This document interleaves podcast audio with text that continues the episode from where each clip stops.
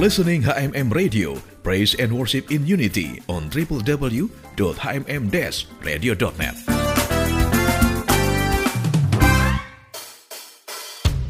Sobat H M M, maraknya penyalahgunaan narkoba terutama oleh generasi muda saat ini sangat membahayakan keberlangsungan hidup bangsa ini di kemudian hari.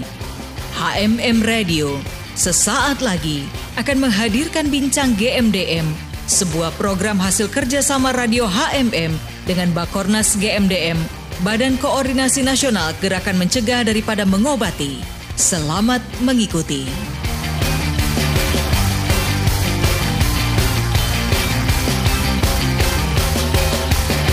Dari kawasan Sentul Bogor, Indonesia, H M M Radio, praise and worship in unity, voice from home. Shalom Sobat H M M dimanapun Anda berada, senang sekali Mabed boleh kembali hadir untuk menemani dalam talk show dengan G M D M, Garda Mencegah dan Mengobati. Topik hari ini membahas tentang pertobatan kunci pemulihan. Untuk semua teman-teman yang saat ini sedang berjuang agar total lepas dari keterikatan penyalahgunaan obat-obat terlarang, tetap semangat ya, terus berjuang. Sekeras dan sebesar apapun perjuanganmu, maka sebesar itu pula lah hasilnya. Sebab hasil tidak akan pernah mengkhianati usaha. Dan ingatlah, bahwa hidup kita hanya satu kali. Hidup kita ini singkat. Karena itu bangkitlah, terus berjuang memperbaiki hidupmu. Terus berjuang untuk hidup semakin berkenan di hadapan Bapa, sebab kamu sangat berharga di matanya. Jangan pernah mengandalkan narkoba untuk mencari jawaban dari segala kekhawatiran. Serahkan segala kekhawatiranmu kepada Tuhan, mengadulah kepada Tuhan, layaknya anak kecil yang mengadu kepada bapaknya. Utarakan semua ketakutan dan penyesalanmu. Tuhan pasti menjawab setiap keraguanmu, dan Tuhan juga pasti memberikanmu lebih ya dari yang kau minta. Kita pernah salah, tetapi tidak pernah ada kata terlambat untuk memulai sesuatu yang benar. Lakukan perkara yang positif dan usahakan untuk hidup jauh dari dosa. Jadilah terang dan garam dunia. God bless. Oke, Sobat H M M masih dalam situasi P P K M. Jadi kami saat ini melakukan talk show via Zoom. Dan sudah bergabung bersama dengan kami tim dari G M D M. Yang pertama saya langsung saja akan menyapa, ada Bung Ibob. Shalom Bung Ibob. Shalom, Bung Obed, apa kabar? Puji Tuhan, tentunya baik ya. Kita, Bung Ibu juga sehat-sehat nih ya. Puji Tuhan, sehat sekali nih. Tetap ceria. Apa, apa kita Mas Shalom ya? Tetap semangat ya. Via Zoom kita bisa berjumpa kembali. Oke, Bung Ibu tidak sendirian. Ada Bung John Erickson Sihombing. Oh, Bang John ya. Shalom, Bang John. Shalom Bung Obed, bagaimana iya. kabarnya? Puji Tuhan baik. Gimana Bang John? Puji sehat. Tuhan baik juga. Sehat, Amen. sehat. Amin. Ini kayaknya baru perdana nih Bang John iya ikut nih. Talk show dan kita ya, Bung Ibob. Betul ya? Betul. Ini perdana nih saya ikut talk show perdana. Hmm. Iya. Gimana Bang John? Aktivitasnya ya. Di masa pandemi ini apakah sesibuk seperti waktu belum pandemi? Bisa cerita dulu nih. Ya, uh, kalau boleh jujur memang semenjak pandemi ini memang tidak sesibuk sebelum kita pandemi. Tapi yang saya uh, sangat kagumi sama Tuhan bahwa penyertaan Tuhan di sebelum pandemi dan sampai sam- dan di pandemi ini itu begitu luar biasa dahsyat gitu.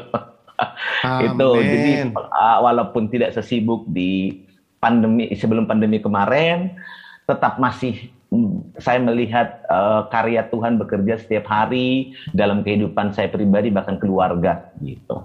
Puji Tuhan. Amin. Nah, amin. Bang John kan nih kayaknya uh, aktif juga ya di G M D M ya. Iya, puji di, Tuhan. Crown Ministry. Nah, ya. Bisa cerita sedikit uh, di G M D M tepatnya di apa nih? Tadi Bung Ibob sempat sebutkan Crown Ministry. Nah, Bang John ini apa ini? Uh, kegiatannya di Crown ini? Eh uh, Sekarang ini kita lebih banyak berdoa. Sebagai apa nih Bang John?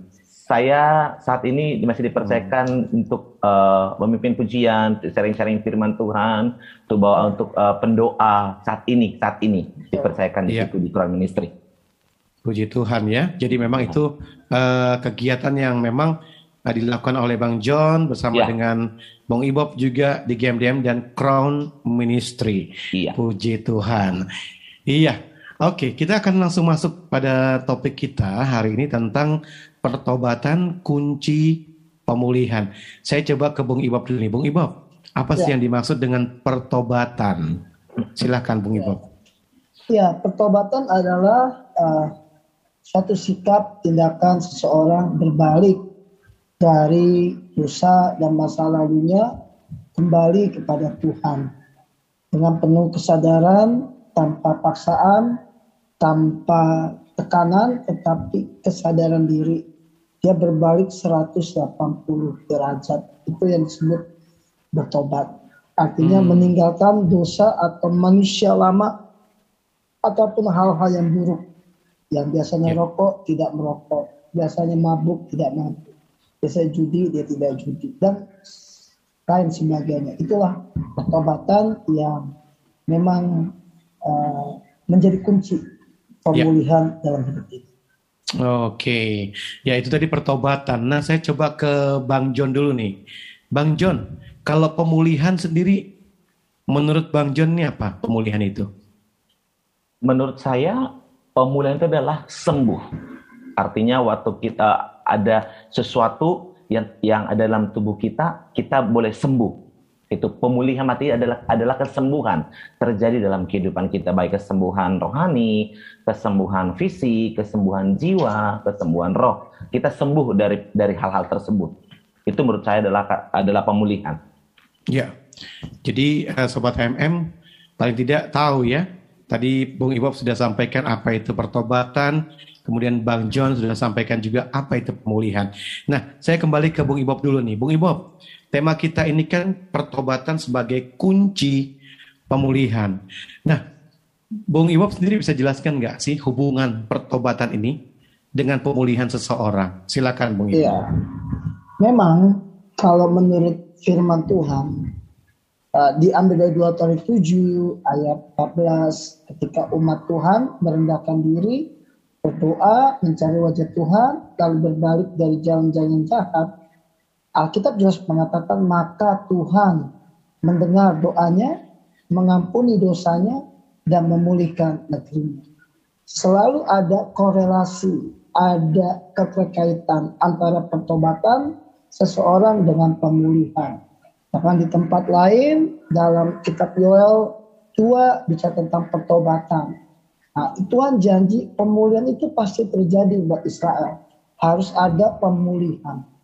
Nah, ketika pertobatan itu dilakukan, maka ada pemulihan. Maka di Yesaya tiga puluh ayat lima belas jelas berkata, dengan bertobat dan tinggal diam, maka kamu diselamatkan. Jelas banget bahwa seseorang yang bertobat sungguh-sungguh, maka akan terjadi pemulihan dalam hidupnya. Iya. Jadi memang pertobatan sebagai kunci pemulihan itu benar-benar ada korelasinya begitu ya Bung Ibob ya. Betul sekali. Dengan penjelasan yang cukup luar biasa di hari ini membuat pendengar juga pastinya diberkati nih Bung Ibob. Dan Amin. Mengena pastinya ya. Amin. Nah, saya coba ke Bang John nih, Bang John. Baik. Apakah ada pengalaman pribadi ini menghadapi apa dulu mungkin pernah Uh, apa dalam kehidupan yang lama terus akhirnya mengalami pertobatan dan akhirnya mengalami pemulihan. Mungkin Bang John bisa cerita sedikit nih pengalaman pribadi. Wah, kalau saya menyampaikan pengalaman pribadi saya, mungkin per, para pendengar akan kaget. Ya, sebelum saya menjadi sekarang seperti ini tuh saya juga kaget, kaget mungkin. mungkin, mungkin saya mungkin bisa kaget bung, juga nih. Bung Bung Bung Obi juga mungkin pasti akan kaget seperti yeah. apa dulu saya sebelum hmm. seperti Bang Uh, Bung Ibob bilang tadi saya adalah El Kondang gitu ya kan. Wah, wow, itu proses sangat panjang Bung Ibob. Singkat cerita, saya dulu adalah seorang mantan dukun. Wow. Ya, hmm. saya dukun hebat lah. Kalau dikatakan saya di Samosir, ya saya dukun mantan hebat. Bahkan sudah ada beberapa orang yang yang saya bunuh lewat ritual yang saya lakukan, karena bagi saya dulu waktu orang datang kepada saya, ya kan, uh, dia ngasih uang banyak buat saya, apapun akan saya lakukan untuk klien saya, seperti itu. Itu hidup saya yang dulu bertahun-tahun itu saya alami. Sebenarnya awalnya saya tidak mau terima, cuman karena uh, keadaan atau karena hal-hal yang mungkin tidak saya sebutkan di sini, akhirnya keluarga saya, terutama mama saya, menerima saya, udah terima, karena dia juga kasihan melihat saya seperti itu gitu.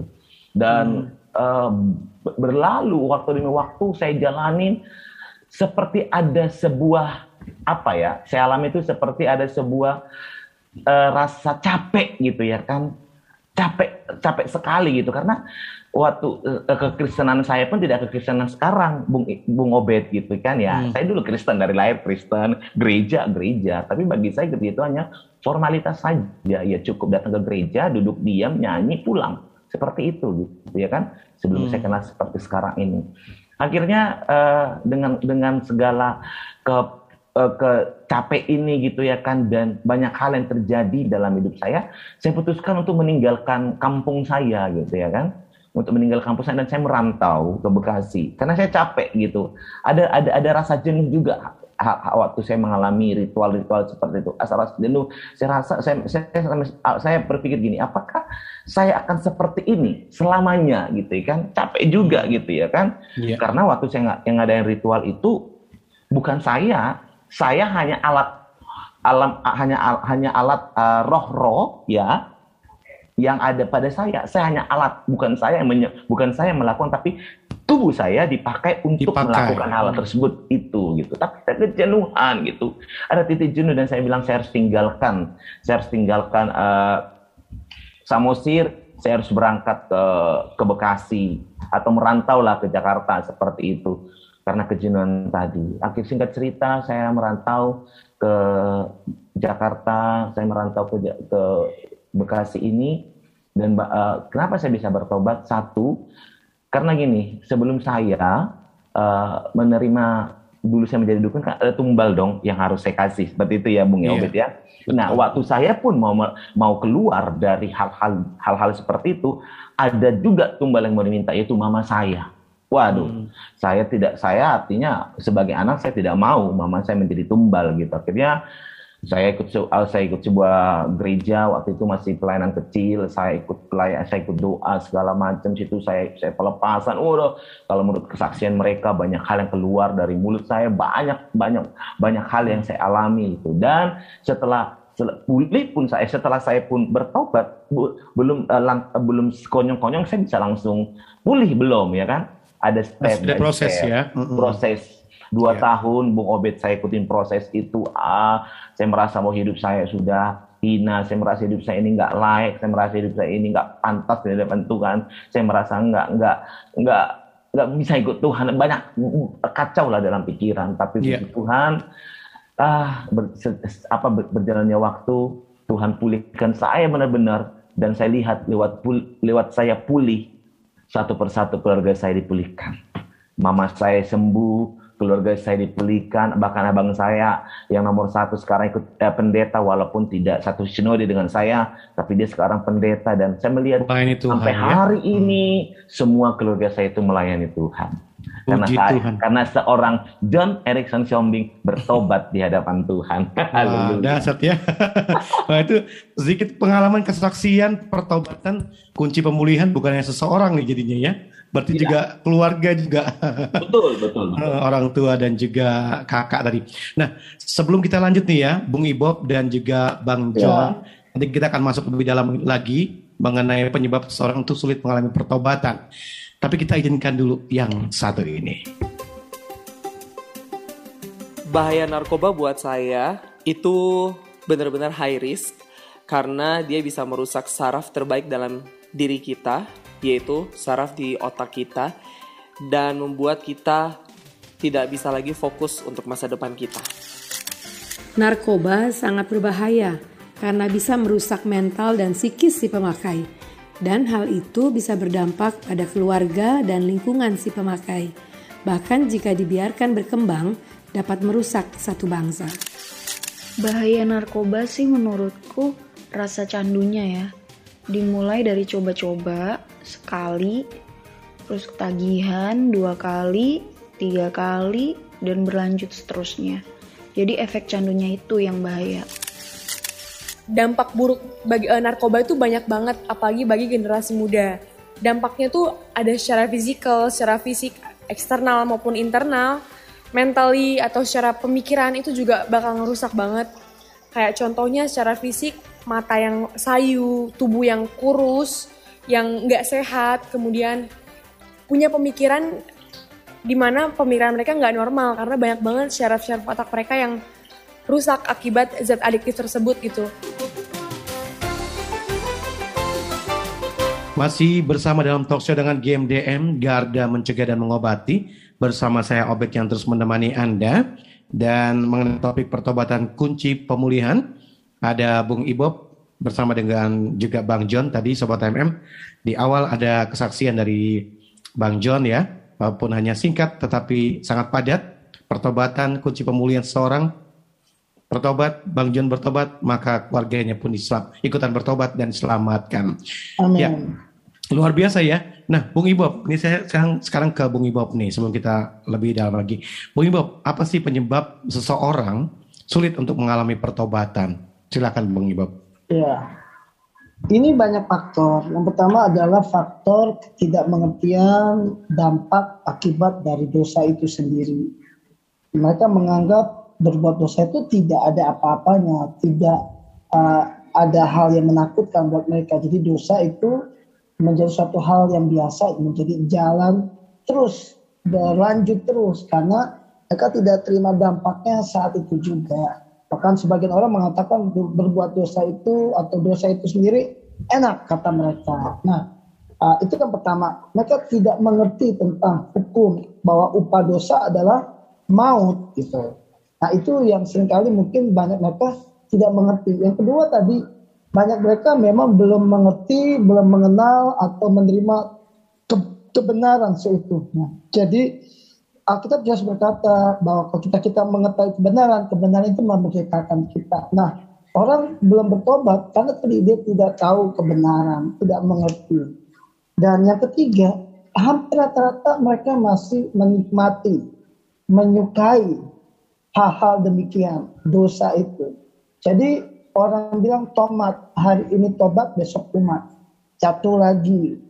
Jatuh lagi, bertobat, jatuh lagi, jatuh lagi. Hingga bisa dikatakan belum menjadi pertobatan yang sungguh-sungguh. Atau belum pertobatan yang dari hati. Karena Yoel mengatakan, koyakanlah hatimu bukan pakaianmu. Banyak orang belum bertobat, dia hanya di luar, di pakaiannya, penampilannya, dia yang dilihat orang.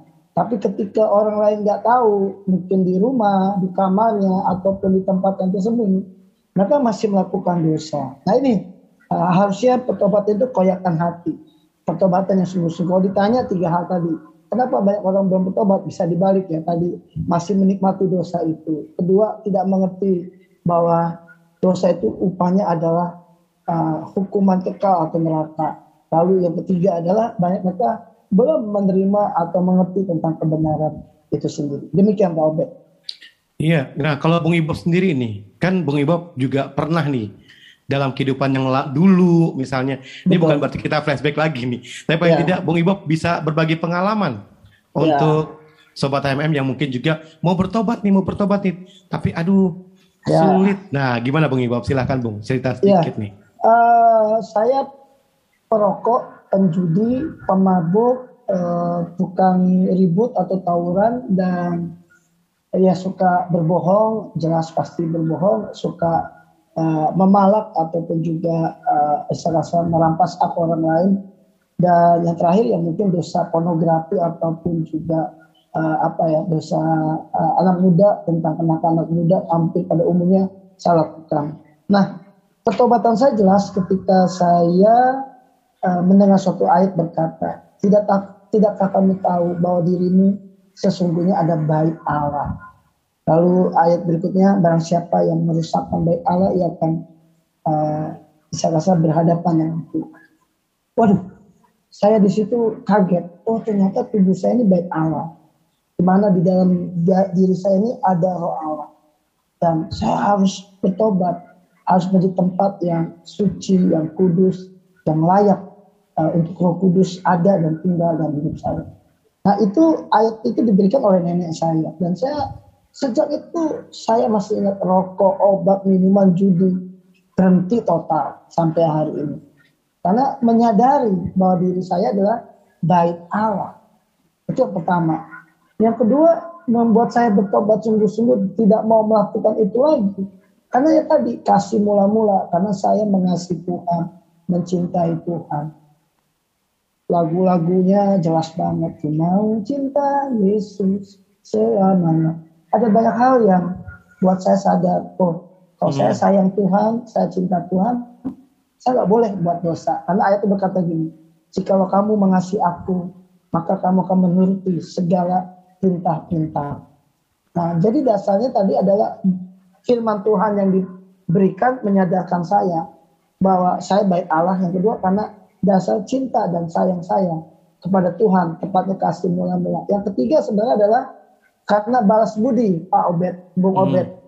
Balas budi karena Tuhan udah baik sama saya. Mungkin harusnya hmm. saya mati masuk neraka, mungkin harusnya hidup saya mati karena narkoba atau overdosis. Yeah. Mungkin hidup saya rusak, hancur, berantakan, ataupun udah udah tidak dipandang orang. Tapi karena Yesus, saya dipulihkan, diubahkan. Itu yang terjadi, Pak Obed. Jadi puji Tuhan ya, Bung Ibob dapat apa maksudnya ayat firman Tuhan dan akhirnya bisa Betul. mengerti kepada dosa itu maut, kemudian menerima kebenaran ya, dan yes. akhirnya benar-benar tidak lagi menikmati dosa itu karena Amen. itu membawa pada kekekalan, mati kekal, kekal gitu ya. Ya wow, luar biasa nih pertobatan Bung Ibob. Dan da- tadi juga Bang John ya, luar biasa juga pertobatannya. Akhirnya bisa melayani di Bekasi, aktif bahkan tadi ya, dikatakan Bung Ibob tadi, well kondang. Ya, puji Tuhan. Puji Tuhan. Puji Tuhan, Bung. Iya. Nah, ini sekarang saya ke Bang John nih, ya kan? Karena G M D M Crown Ministry meng- melayani mereka yang ibaratnya terjatuh dalam penyalahgunaan narkoba. Nah, Bung Ibob bisa bertobat, Bang John juga bisa mengalami pemulihan. Nah, saya mau tanya, apakah mereka yang direhab, otomatis kan mereka narkoba gitu ya, apakah mereka juga bisa mengalami pertobatan? Silakan Bang John. Pasti. Setiap orang bisa mengalami pertobatan. Tapi kuncinya mau apa tidak. Seperti itu kan? Yes. Kita diberikan pilihan mau apa tidak, gitu kan? Mm. Kalau kita mau bertobat pasti kita Roh Kudus itu akan uh, uh, yang akan menuntun kita untuk kita sampai kepada pertobatan itu. Tapi masalahnya selalu ada kompromi dalam setiap kehidupan ini, Bung, ya kan? Mm. Waktu saya bertobat, apa yang saya dapat? Waktu saya bertobat, apakah hidup saya lebih baik dari yang sekarang? Waktu saya bertobat, apakah begini-begini? Ada kompromi di situ dalam hidup kita. Itu membuat akhirnya seseorang itu seperti yang uh, Bung Ibob bilang tadi, tomat hari ini tobat besok kumat gitu. Karena apa? Hmm. Ada kompromi di dalam hidupnya, selalu menghitung untung dan rugi. Apakah saya untung kalau saya bertobat atau sebaliknya saya rugi kalau saya bertobat? Ada hal itu akhirnya membuat orang sulit untuk mengalami pemulihan tersebut. Karena saya percaya waktu seseorang bertobat, dia mau hatinya dibuka, eh, hatinya dia buka hati untuk Tuhan. Dia sungguh-sungguh mau uh, keluar dari hidupnya yang yang yang lalu, hidupnya yang sekarang menuju hidup yang baru. Saya percaya pasti bisa mengalami pertobatan itu. Tapi kembali lagi, Bung, saya, saya katakan tadi, selalu ada kompromi dalam setiap kehidupan kita. Itu yang membuat seseorang akhirnya bisa sulit untuk bertobat. Gitu ya. Nah, apalagi khususnya mereka yang direhab ini nih. Hmm. Kadang-kadang kan mereka mau bertobat nih, Bang John dan ya. juga Bung Ibob. Tapi kalau saya pernah dengar juga penjelasan, kadang-kadang mereka menonton televisi aja saat mereka melihat narkoba itu lagi ibaratnya muncul di layar televisi, akhirnya mereka ada seperti apa tuh, Bung Ibob? Mereka serasa mereka pengen gitu, ada ke- keinginan mm-hmm. untuk memakai lagi gitu. Mm-hmm. Nah, Nah itu gimana tuh Bung Ibob? Caranya supaya mereka ini benar-benar kalau mengalami pertobatan mereka tidak lagi mengingini, dan kadang-kadang kan sulit itu bagi mereka ini, apalagi mereka sudah selesai lehab. Gimana Bung Ibob? Coba Bung Ibob. Ya, jadi memang seperti tadi uh, poin-poin yang saya sampaikan pertama adalah kesadaran dari diri mereka sendiri bahwa hal itu adalah melanggar firman Tuhan dan hukum di Indonesia, bahwa itu adalah dosa dan itu dilarang oleh pemerintah atau hukum di Indonesia. Hal ini yang harus ditekankan. Kalau masih pakai narkoba, itu adalah merusak tubuh kita, merusak jiwa, mental, fisik kita, yang membuat kita menjadi kehilangan uh, akal budi dan banyak hal yang merusak, merugikan. Itu ada dosa di hadapan Tuhan. Dan yang kedua adalah kita melanggar hukum yang ada atau berlaku di Indonesia, bahwa penyalahgunaan narkoba itu dilarang di Indonesia. Nah, dasar ini dulu yang kita tekankan sama mereka. Sadar, ini nggak boleh dilakukan. Ini salah, ini berdosa.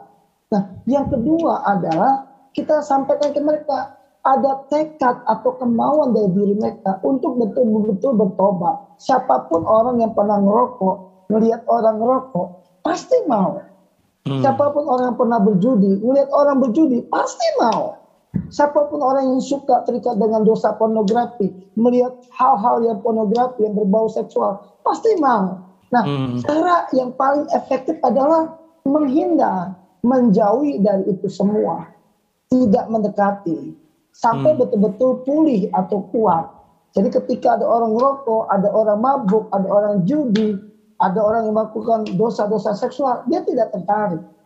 Karena sudah kuat, sudah pulih. Kadar iman maupun kerohanian dan penguasaan dirinya.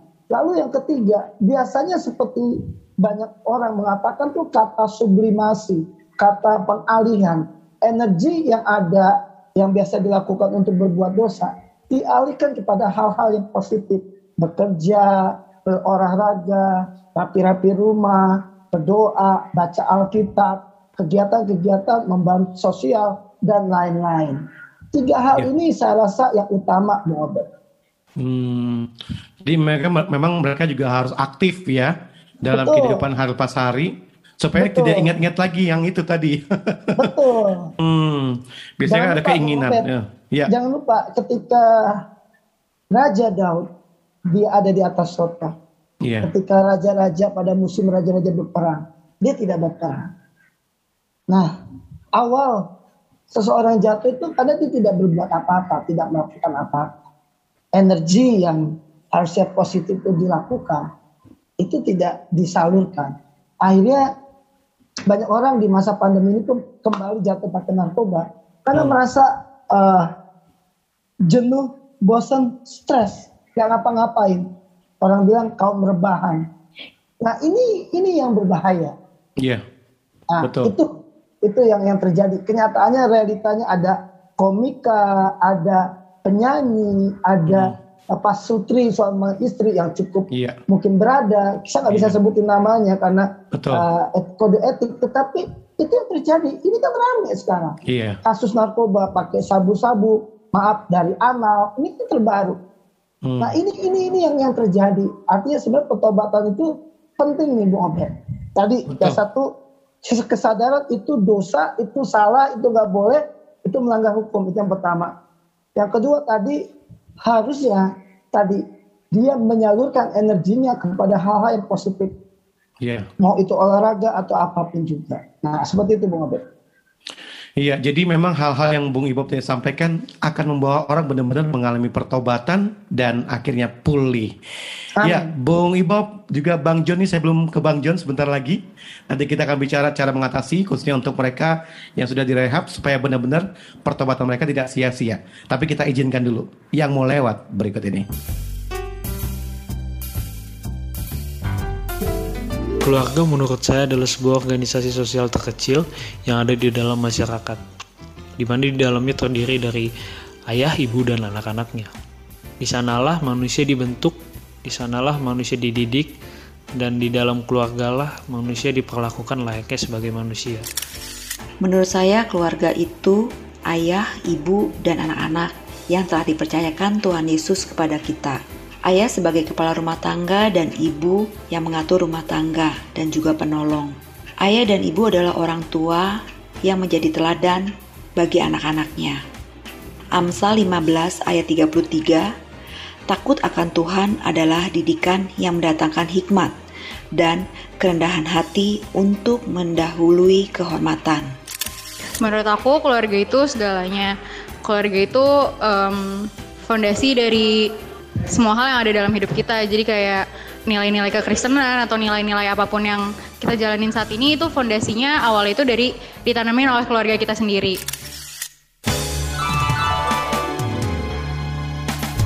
H M M Radio, Praise and Worship in Unity. Terima kasih Sobat H M M yang terus setia bersama kami dalam Talkshow G M D M Garda Mencegah dan Mengobati dengan narasumber Bung Ibob dan juga Bang John. Ya, tadi Bung Ibob sudah menyampaikan supaya seorang benar-benar mengalami pertobatan, ya ingat bahwa dosa itu upahnya adalah maut, dan tentunya mereka yang sudah selesai rehab lakukan aktivitas yang positif, pilih komunitas yang benar supaya melupakan untuk jatuh pada uh, kesalahan yang sama. Ya, saya sekarang coba ke Bang John dulu nih. Bang John. Ya, baik, kan, Bu. Tentunya ini saat ini kan lagi pandemi nih. Nah, ya. Bang John tadi kan katakan di Crown Ministry nih aktifnya, pemimpin pujian dan juga masih terus melayani tentunya ya. Ya, pasti. Nah, masih tetap aja melakukan sesuatu. Nah, untuk khusus mereka-mereka yang uh, sudah keluar dari rehab G M D M Crown Ministry, apakah tetap melakukan komunikasi ini, Bang John? Silakan, Bang John.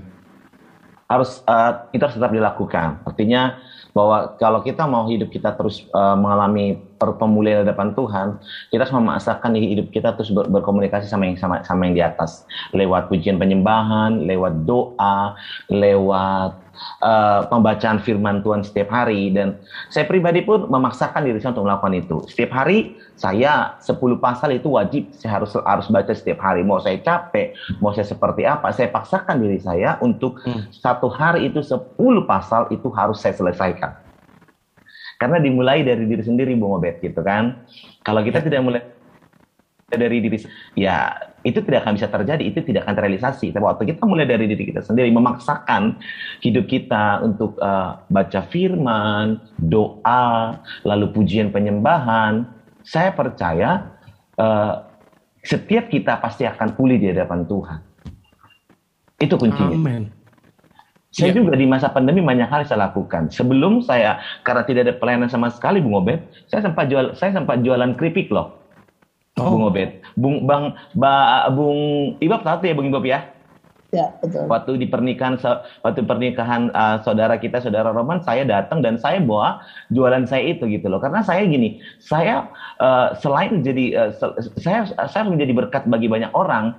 Ya, lewat apa? Lewat jualan keripik ini saya bisa berbagi kehidupan sama orang-orang. Dan waktu itu juga ada yang saya yang waktu waktu saya jual keripik, ada juga pembeli saya itu orang yang baru baru bebas dari narkoba. Dia cerita bagaimana hidup dia bisa pulih, bagaimana dia selama selama ada di di apa di di karantina, bagaimana dia di sana, dia banyak cerita sama saya dan saya berbagi pengalaman hidup dengan dia seperti itu. Jadi mm.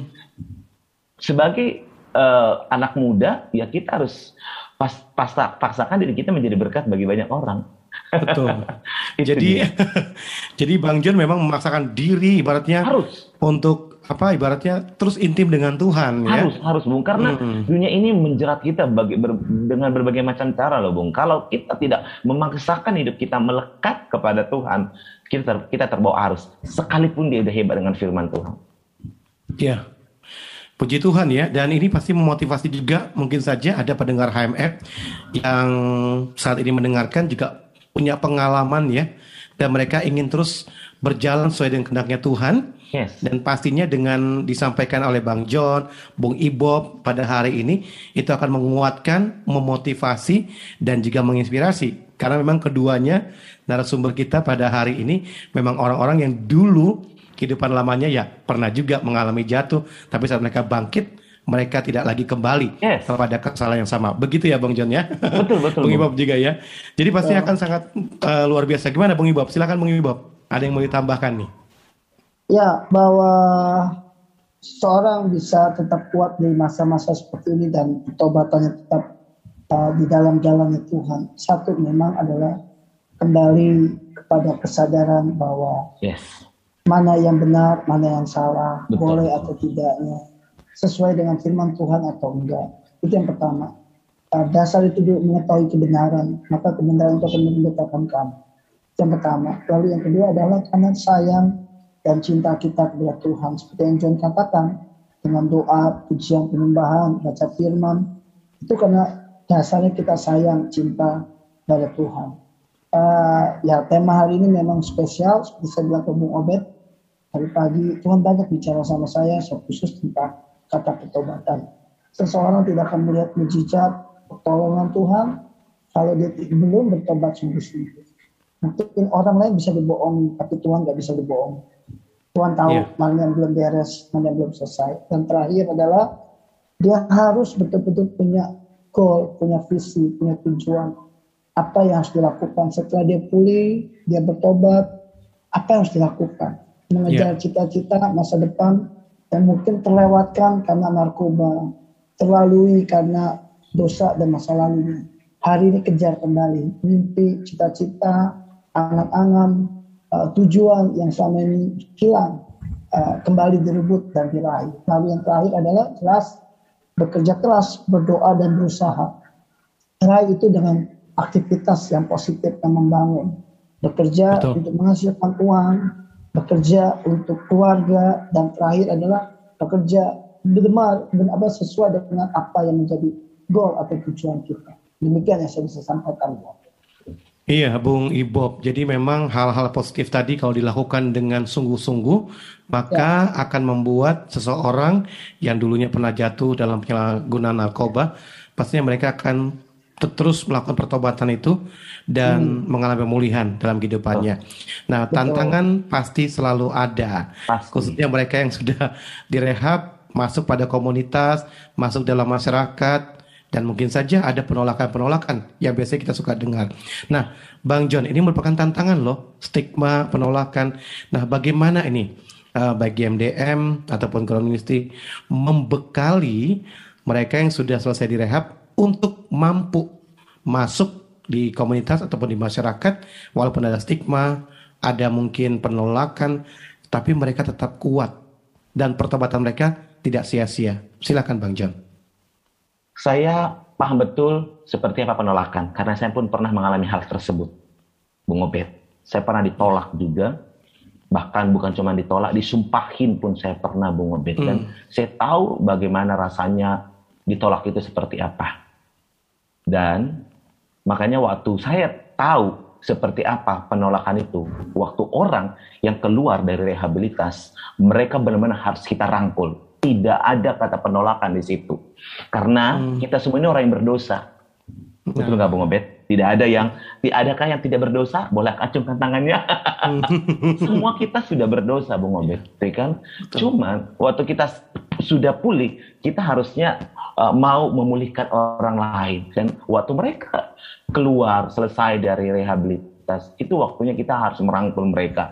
Dan saya sangat, sangat, menyayangkan, saya juga sangat sedih ya, yang notabene yang notabene sudah mengenal kebenaran firman Tuhan, yang notabene sudah melayani yang sudah melayani kadangkala tidak menyadari hal tersebut gitu loh. Hmm. Ini waktunya G M D M kita semua juga harus menyadari betul ini waktunya itu tuaian.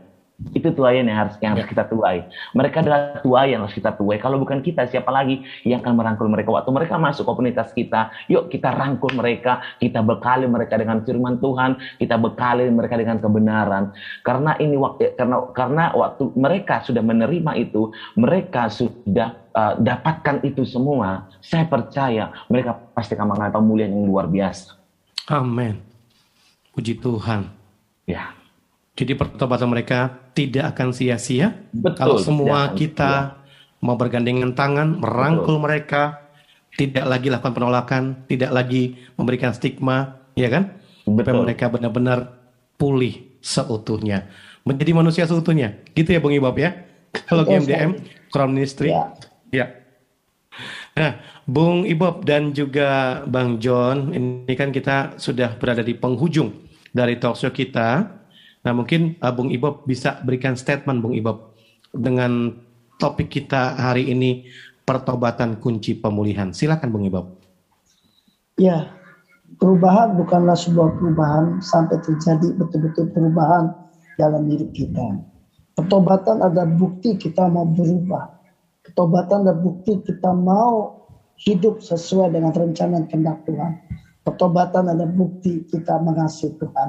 Ketika kita bertobat, percayalah, pemulihan yang Tuhan berikan itu pasti terjadi dan digenapi dalam hidup kita. Tuhan memberkati. Terima kasih Bung Ibob. Dan kita akan tutup uh, talkshow kita hari ini. Saya mohon Bang John akan pimpin kita dalam doa. Silakan Bang John. Baik, mari kita bersatu dalam doa. Bapa di surga yang kami sembah di dalam nama anakmu Tuhan kami Yesus Kristus. Terima kasih untuk kebaikan Tuhan panjang hari ini dalam hidup kami pribadi lepas pribadi. Bahkan semua anak-anak Tuhan yang mendengarkan siaran ini Tuhan. Biarlah Tuhan melalui siaran ini mereka semakin diberkati. Topik adalah pertobatan, kunci daripada pemulihan. Waktu anak-anak Tuhan yang mendengarkan talkshow ini Tuhan, mereka semakin diberkati, mereka semakin dipulihkan, dan mereka sungguh-sungguh hidup bertobat di hadapan Tuhan.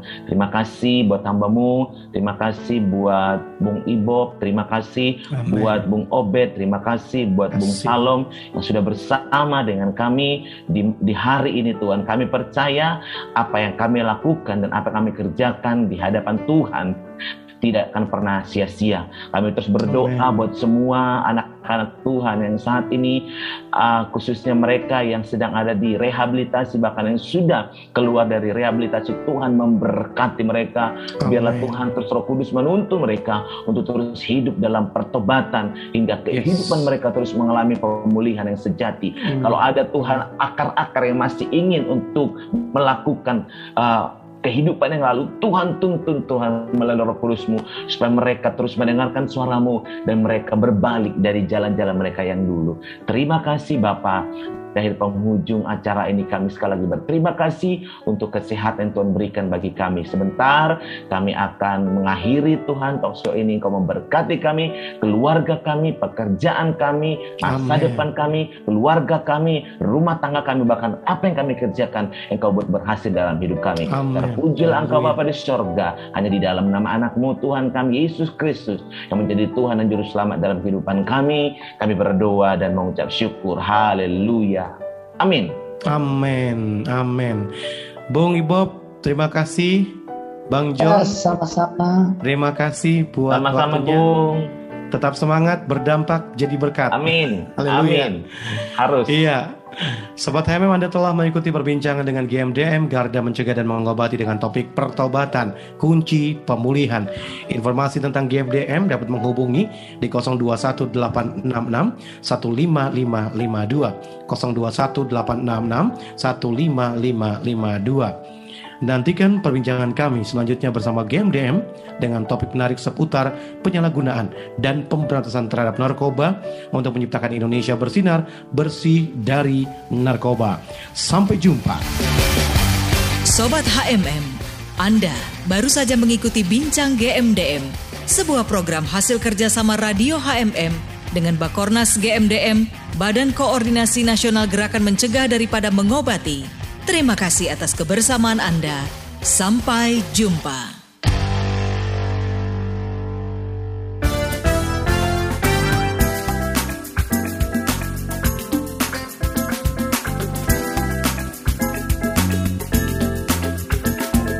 You are listening H M M Radio, Praise and Worship in Unity on double-u double-u double-u dot h m m dash radio dot net.